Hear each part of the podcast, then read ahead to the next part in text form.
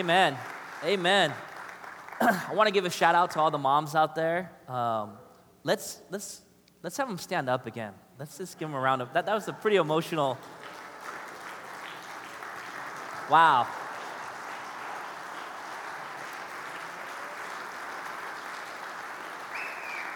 Um, if we, we have gifts for you. If you haven't received a gift, please stand up. We want to make sure that you get a gift. So if you haven't received a gift, please stand up and we'll make sure the ushers give it to you. Um, I just want to wish you a happy Mother's Day. I, I, think about my mom, and she's not here right now. I think she's watching online. Uh, hardest worker I ever met, and truly my hero. And a lot of ways, uh, as, as children and as uh, spouses, sometimes we don't show appreciation. And I just hope that you feel honored today. I hope that you feel appreciated and uh, because it's well deserved. Um, you know, today is my wife's first Mother's Day. And, um, and I, I, I just want to sh- I want to share, sweetie, that um, you, you are such the perfect mom for Ryan. And uh, we love you dearly. And um, God, is, God is amazing. He truly is amazing. And so, uh, today, what we're going to be talking about, we're going to conclude our series on the passport of a land of enough. And um, I know um, some visitors are here. Maybe your, your mom brought you out to church. And so we're in a series right now. This is the five part series. And uh, you can go on, we have these newsletters, and on our newsletters, it has our website. And you can go on and you can watch them if you haven't. Um, this is the book, it's $6, and we're selling them in the lobby. But this is the last part of the series. And this, this part of the series, we're going to talk about this apostle, this great apostle named Paul, writing a letter to this guy named Timothy. And so this, this, this apostle, who, who, who Paul, who wrote two thirds of the New Testament, writes to his protege, Timothy. This is his side, he's writing to his sidekick. This is like Batman writing to Robin, okay? And so we're going to start in verse 17. And, um, and this is what it says it says, As for the rich in the present age, charge them not to be haughty or to set their hopes on the uncertainty of riches, but on God, who richly provides for us everything to enjoy. He says, They are to do good, to be rich in good works, to be generous and ready to share, thus storing up treasures for themselves as a good foundation for the future, so they, they may take hold what is truly life. Today, we're going to kind of make sense of these, these verses that we're looking at verses 16, I mean, 17, 18, 19. So, the, the title of the talk today is God's Economy. God's Economy. So, if you, with, if you can join me, we're going to start off with a word of prayer. Let's pray. Uh, Jesus, uh, we love you so much. And we just want to thank you for the opportunity to, to share as a community today. And I just pray as we talk through a subject like this, through resources and, and finances, that we encounter you, that we can see you more clearly through the scriptures. I just want to share that we just love you and we, we thank you so much of what you give us. And also, I just want to pray for the mothers out there. I pray that they just feel honored and appreciated by you, God, that they just feel special. And I, I thank you so much. In your name, in Jesus' name, I pray. Amen. Amen. Now, let's get a, show of hands. How many of us growing up just uh, didn't grow up with that much money? Like growing up, you just didn't have that much money. Okay, there's quite a few of us. That was certainly my upbringing uh, from like zero to 11. Like we were um, pretty economically challenged. We had an economically challenged neighborhood. There was like stuff getting stolen on our lawn all the time, and there would be like bars on our doors and windows and stuff like that. But I was fine. I mean, I never knew that I, I didn't have that much money growing up. My mom, that's not how my mom raised us. She never said that, hey, uh, we can't afford this. It was more like, hey, we ain't gonna do this right now, you know? And so, I mean, I was fine that, you know, again, the neighborhood we lived in, I was fine that um, my sister and my brother and I, we all shared a bedroom. We had a triple bunk bed. We had, it was my sister, it was my brother, and it was me. And the funny thing, it was like it wasn't like one piece, it was like frames like stacked up on each other. And there was no ladder. We'd get pushed up up there. And, and I didn't mind that. My mom raised, uh, my, uh, was a single mom who raised us three uh, until this one particular day. Do you guys remember the day that you realized that you didn't, you didn't have that much money? And so again, I didn't mind the neighborhood that we were in. I didn't mind that the fact that um, we didn't have that much. I know there are times where we would, for Christmas, we would get gifts from the Red Cross or the YMCA would babysit us once in a while. And so, but this one particular day was this family that I went to school with, this, this, this kid, who invited me to his birthday party. And his, his dad was a Hall of Fame jockey, a horse jockey. Back in the 80s, he, he, he won multiple times the Kentucky Derbies, the, the, the Belmont, the Preakness. And so they invited us up where he, they lived. And when I mean up, I mean up to where they lived. And so I, I remember I was about eight or nine years old, and we're driving through this neighborhood, and I remember just looking, I'm just like, my gosh, there's a lot of like schools right next to each other. There's like elementary schools and high schools. And my mom's like, those aren't schools, those are houses. I'm like, no, those are houses? I'm like, if those are houses, I want to be adopted, right? Like, I was like born in the wrong family. And so I remember we're, we're walking to, the, to, to, this house, and I know you guys are like, okay, you're exaggerating. Of course, I'm exaggerating. I'm like eight or nine years old. My mind's just like exaggerating. And so we're walking up, and, and I've never seen like two doors before. I mean, correction, we had two doors. We had like an iron screen door and like a door behind that. But I never seen like two side by side doors. And I was, I remember thinking in my mind, my nine year old mind, like, who, who needs two doors? Like, what human needs like two doors? And then I, I got it. I was like, okay, like rich people, they like to like open their doors like this, right? Isn't that awesome? And so I remember we walk in and it's like marble. It's mar- first time I ever seen marble, as far as I can see. And I'm like, what's this? I'm like, we had like surfaces. We had like carpet and like linoleum and like bits and pieces all over the place. And so we walk in, and I remember looking at this, this room that was like in, in its perfect place. And I remember thinking, like, like, it looks like no human being's ever been in this room before. If you know what I mean, they're like mow marks. There's like, it looks like no one's ever stepped in this, this room before. And I'm, I remember asking my mom, like, okay, like, what is this room? She's like, oh, you know, that's the formal living room. I'm like, what, what's the formal living room? She's like, that's the living room that no one uses. I'm like, rich people have rooms that no one's allowed to use? I'm like, you gotta be kidding me. Like, holler at your boy, right? We had like, we had multi-purpose rooms. This is your kitchen and this is your bedroom, right? And so I remember thinking, this is incredible. This is exactly where I belong. And so I remember we, we walked down and, and, and he, had stairs that went down kind of like this and, and it looked over the whole dining room and like looked over the whole city and he had like a basketball court, a, a, a swimming pool. He, they had like arcades, not like an arcade system, actual arcades. And um, I remember at the end of the day, my mom's like, "We gotta go." I'm like, "No, this is my new daddy right here. I don't know who this lady is." And, and I know it's Mother's Day. I'm sorry, mom. I'm just sharing the story. But um, I remember we had, we had like a prime B- VW bug, and, and we had no back seats in the bug. And we were riding in the back of this bug, my sister and I. And this is the first time I realized that we didn't have that much money. And it was a pretty dark day. And um, I remember, I, I, I, specifically remember, we're, we're at nighttime. It was, a, it was, a, full moon. And I remember this laying in, in my bed. And I remember like the moon, like the, the, the shadow of like the, the, the, lights going through like our barb, like uh, window. And I remember thinking, I'm in prison. This is horrible. This is horrible, right?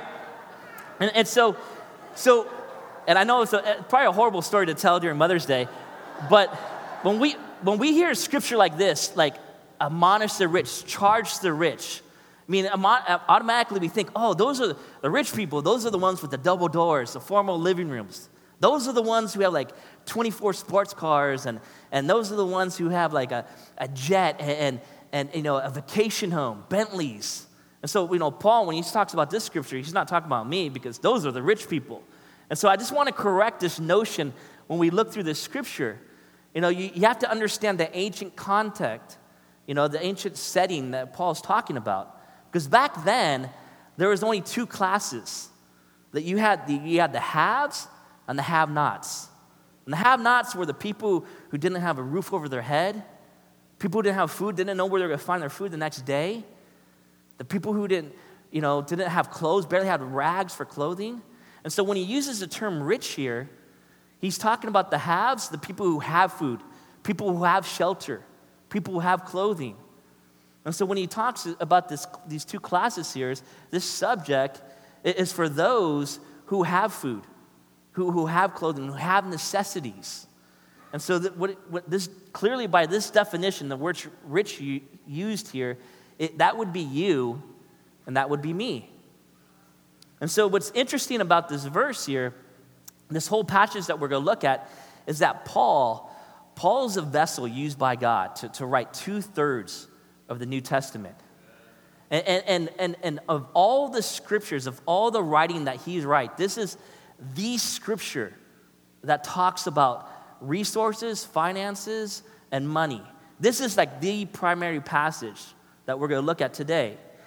And, and so, you know, I, I want to encourage you today, we're going to look at, in a moment, uh, Paul introduces a, a, new economy, a different economy. He, he says, you know, I want you to open your minds to think about the way we view money, the way that we, we, we think about our checking accounts, or the way we think about our savings or banking accounts, the way we look at our clothes, or the way that we look at our cars and stuff like that. Even our game systems. I know we have some teenagers here and some campus students.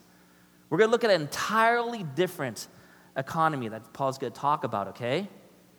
But before we get into like the, the practical instructions, I want to, for us to, to, he, he, deals with this emotion uh, uh, of money. And so he says, he says to Timothy, tell the people in your community to ch- charge them. And so what Paul is doing, Paul, he, he's, he's instructing this young pastor.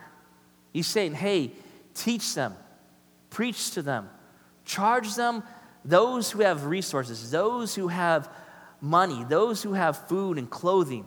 Charge them to think like this. Charge them to approach their money like this. In other words, preach, teach, encourage. Hence, this is what we're doing today. Okay? And so, notice how he addresses his two primary emotions of money. He says, he says, charge them not to be haughty, that's number one, nor to set their hopes on the uncertainty of riches. What he's saying is number one, he's saying, tell the people that they're no better than anybody else because they have money.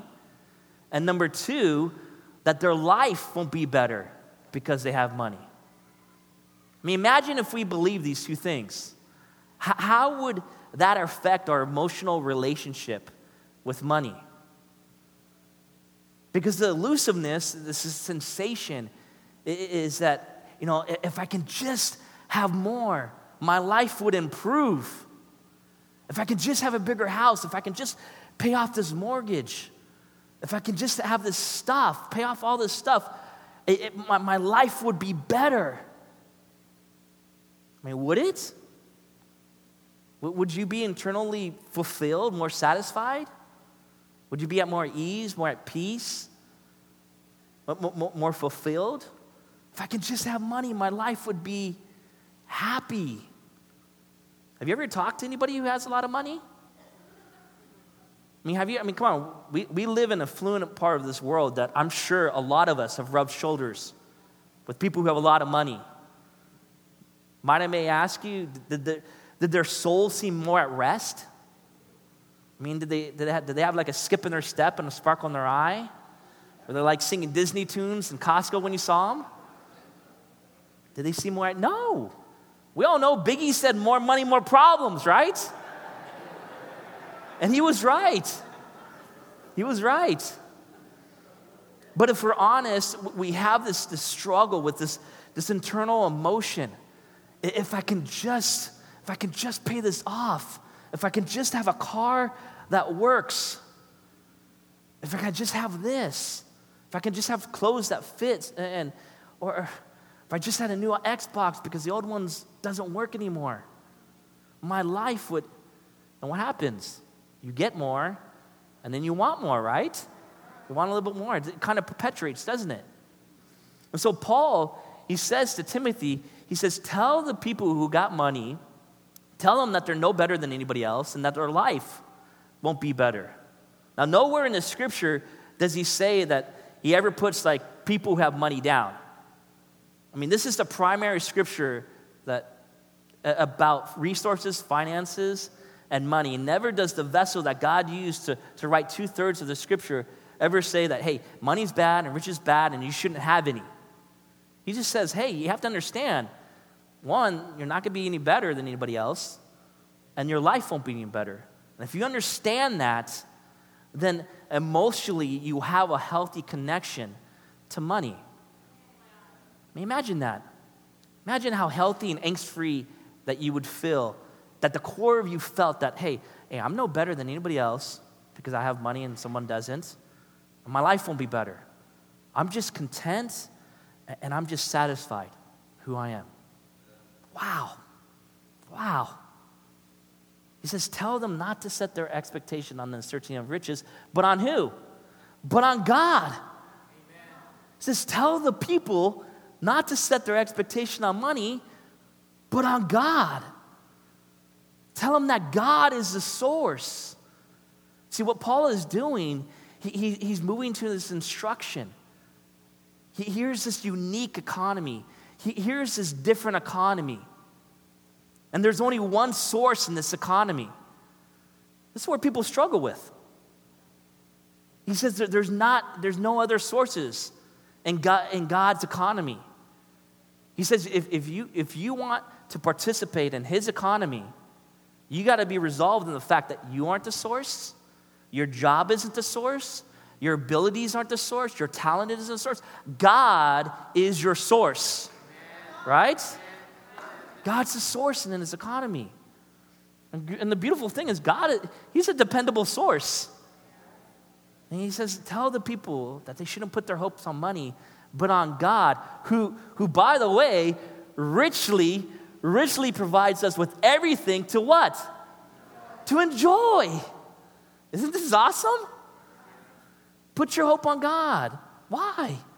Because He says He will lavishly, He, he will provide everything that you need to enjoy, to be happy. This is amazing, right? See, what Paul is doing in a second, we'll see too, he's connecting and he's about to do, you know, giving and having fun and happy and to enjoy. I mean, you want to be happy? I mean, who here doesn't want to be happy? Who's here? I'm like, I'm just tired of being happy. I mean, I'm, I'm just like a room without a roof and I'm just sick of it, you know? I just, I just don't want to be happy, right? Nobody. You don't want to be sad. Hopefully that person doesn't exist. We want to be happy. You want to be happy? Jesus is quoting in, in, in Acts saying this. He says, It is more blessed to give than to receive. The message version says this It says, You are far happier giving than getting. Okay, wait, hold a second. I'm far happier giving than getting? I mean, think about it. Let's pause there for a second. If, if there's anything that you can get here today, I hope that you get this. I mean, we're talking about the land of enough. We're talking about God's economy. We're talking about money matters. And money does matter. It matters to God because it matters to you. And if, if you have a problem that we're talking about money today at church, I, I just want you to consider this that money is the most dominant aspect in life on this planet. And so I just want you to think about this. We'll go, we'll go back to the scripture in a second. Think about this.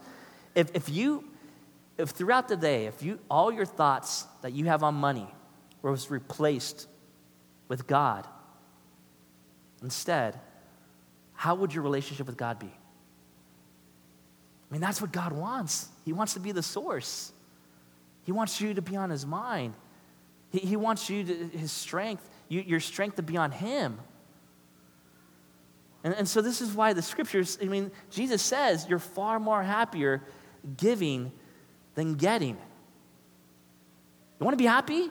Learn to give, he's saying. Jesus says you're far more happier giving than getting. This is, this is what Paul's alluding to. This is what he's saying. Put your hope on God, not on money, not on resources, not on possessions. Put your hope on God who will lavishly give you everything you need. Why? So you can be happy. Okay, God wants me to enjoy life? Yes. God wants you to enjoy life. Lavishly. Understand that language. You should, you should ne- don't let anybody ever put you down or belittle you on the expectation that God wants to do in your life, how He wants to give to you, and He wants to provide for you. You can say, well, oh, well, how can I say that? How, can he la- how do you say that he's, he's given to me or he's provided to me or how he's lavished me? Well, the Bible says that for God so loved the world that he gave his only son. Hashtag lavish. He gave his son. I mean, would he, would he not give anything else? We ought to expect this from our God. You might think, well, okay, well, define lavished. Okay, it's, it's all relative. What do you lavish to you when you lavish to me, and when you lavish to this individual over here and over here? It's all relative, right? But we should expect that our God and anticipate that our God provides for us in lavishing ways. We should free ourselves from that and expect that. I mean, that's what Paul is saying to Timothy. He says, Paul, tell the people that God will provide, not to put their hopes on money. Wow. I mean, it gets to the core of it, it gets to the core of how we look at our God. I mean, there's a new economy we're talking about here. And God will speak to you about your money if you allow Him to speak to you. You understand? God wants to bless you. God, by nature, understand this, church, God, by nature, is a provider, a lavish provider. He wants to bless you. Now, if, if you want to step into to God's economy, it's, it's not going to be it's not going to be complex. It's not going to be difficult. It's not going to be challenging. It might be a little it might be a little risky. You know, people might think that you're socially awkward. It might be a little uneasy. People might be thinking like, oh, "What? You gave what? You, you gave to who? What? You, you did what?" I mean, I, have had literally, I've had financial planners tell me before, hey, you know, Anthony, you know what? You give way too much. I'm like, you have no idea. I don't give enough. Because the more that I give, I, I see the vision that God has for my life so unmistakably. Amen? Amen? You know, if you want to participate in God's economy, I, I want to show you, uh, we're going to see in a second right now, uh, uh, Paul gives some practical explanations that he shows in the scriptures. And he says this this is where we kind of go into this practical explanations, these, these statements you can say. He says, Tell the people that they are to do good. Tell the rich people that they are to do good. In the original language, literally, this means to do good. If you, if you check it up, it means using your money more than luxury. Tell the people to, to, to do good. This literally means to use your money more than luxury. Not instead of luxury, just more than luxury. Your, your ambition and desires uh, to make money uh, uh, should be more than just getting a bigger yacht. Now, I hope you get a yacht, and my wife and I, we're free on the weekends, and you can take us out. But it should be more than that, he's saying. It should be more than luxury. I mean, this is our entire economy. This is our kind of our, our system of thinking, particularly in the Western world that we're built on. More luxury, right? If I can just have more luxury, I can do more. I can have more. Paul, Paul's saying to Timothy, he says, Hey, tell the people in, in, your, in your church who have money to think of just beyond their personal luxury. Just beyond that. Just beyond that. You know, uh, if I can just have a, a better car, if I can have a new car, if I can have new shoes, if I can just have a new square footage in my house, if I can just have uh, buy this house or you know get a better place or get get out my roommates. I mean, almost all those desires. There's nothing wrong with them. He's just saying, I hope that you think beyond that. Start to use your money more than luxury. Now, the next statement gets a little personal. He, he says, Tell the people to be rich in good works. He's saying, Tell the people who, who, who have food on their tables, who have, who have clothes, clothes on their backs, who have shelters over their head, tell them to, to, to not just throw money at it. Tell them not to just uh, uh to throw dollar bills and change in a bucket. Tell them to roll up their sleeves and get dirty and get involved for the aid of humanity. That didn't tell them to get involved physically, to get on with the fight. Tell them to hook up with Will Neal.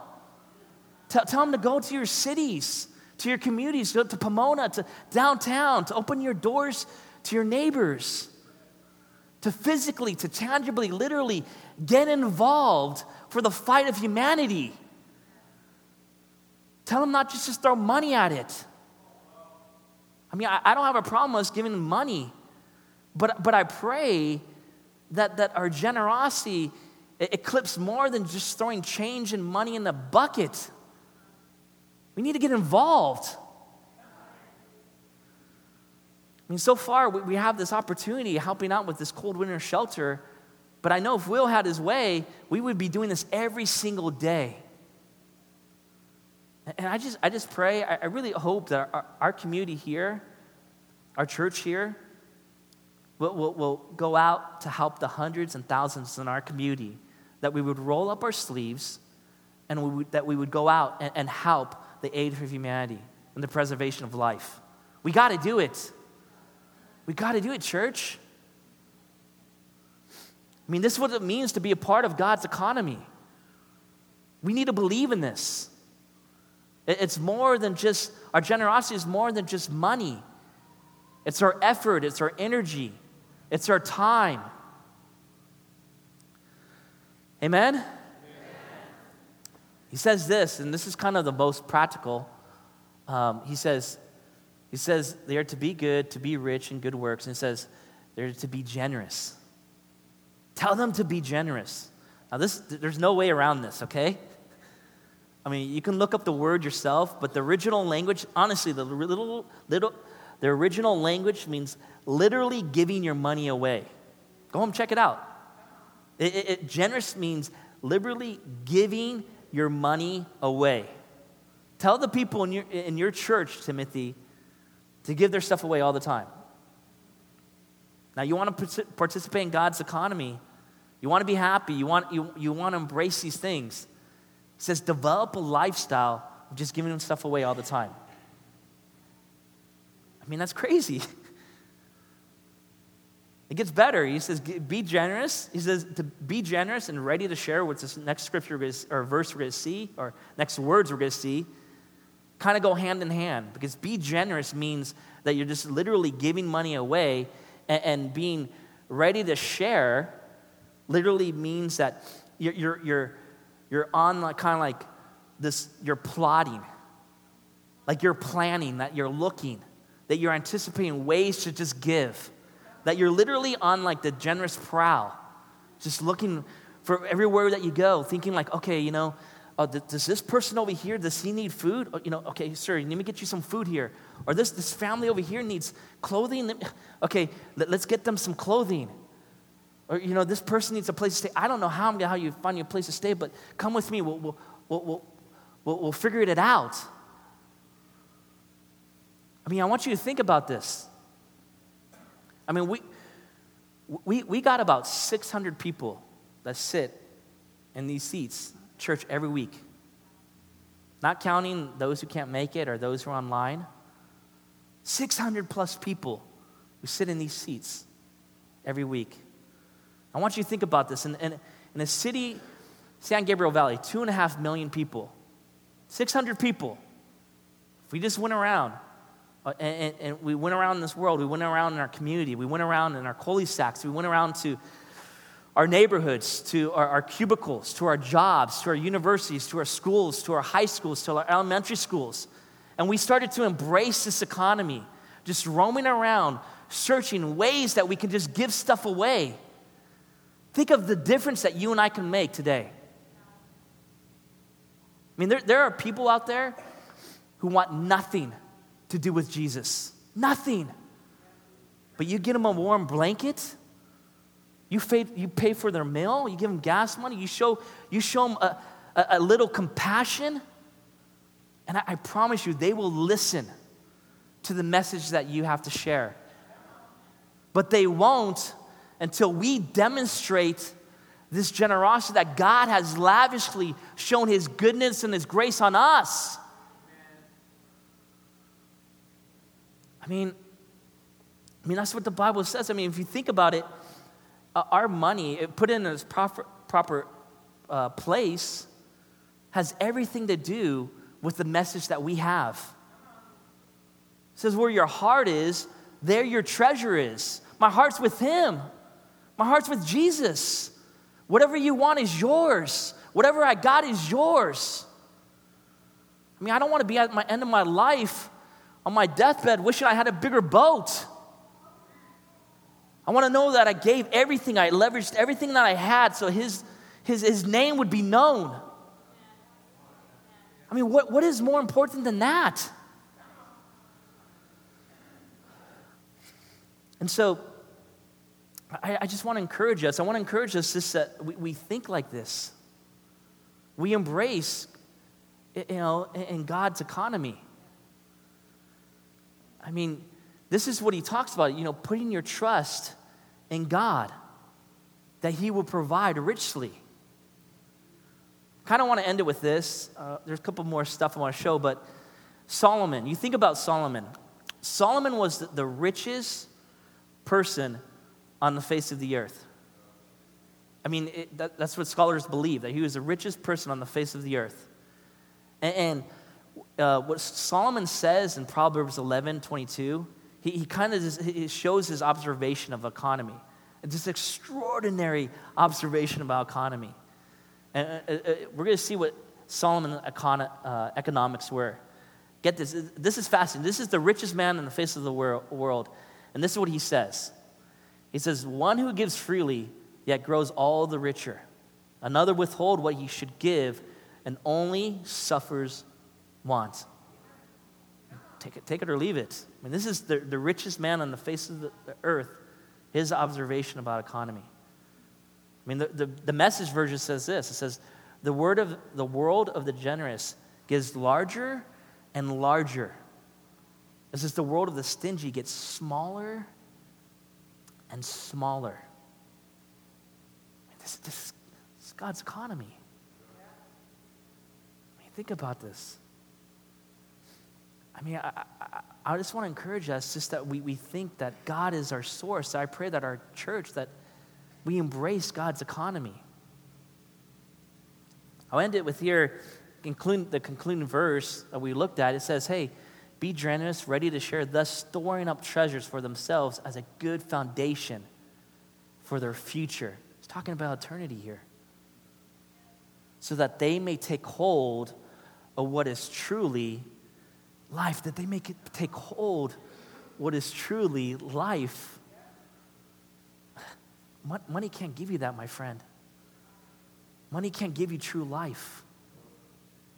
He says, tell the people in your community to learn to, to, to, to, give, that God will provide, and that to take hold what is truly life, which is none other than Jesus Christ, our Lord. I mean, far, far, far be it for me to hold on to all this stuff and not take hold of what's truly is life, which is Jesus. All that is secondary. Jesus is primary. And so I just want to encourage us as a church, you know, if you want to participate in God's economy, use your money more than luxury. Nothing wrong with using luxury, just use it more than luxury to get involved for the fight of humanity. Let's make a difference in this community that we're a part of. And third, to develop a lifestyle to be generous and be ready to share. Amen? Well, I just want to ask that you guys would join me right now uh, in prayer as we pray for the communion. Okay? Let's pray. Uh, Heavenly Father, I just want to thank you so much for loving us. And I know it's so easy to be distracted because we got bills, we got things to pay, we have things that we just want. And I just pray that we, we never get distracted of seeking you first, God, and trusting in you and helping to understand you, will provide for us, God. I thank you for these moments that we have, that you've lavished so much on us, God, of your love.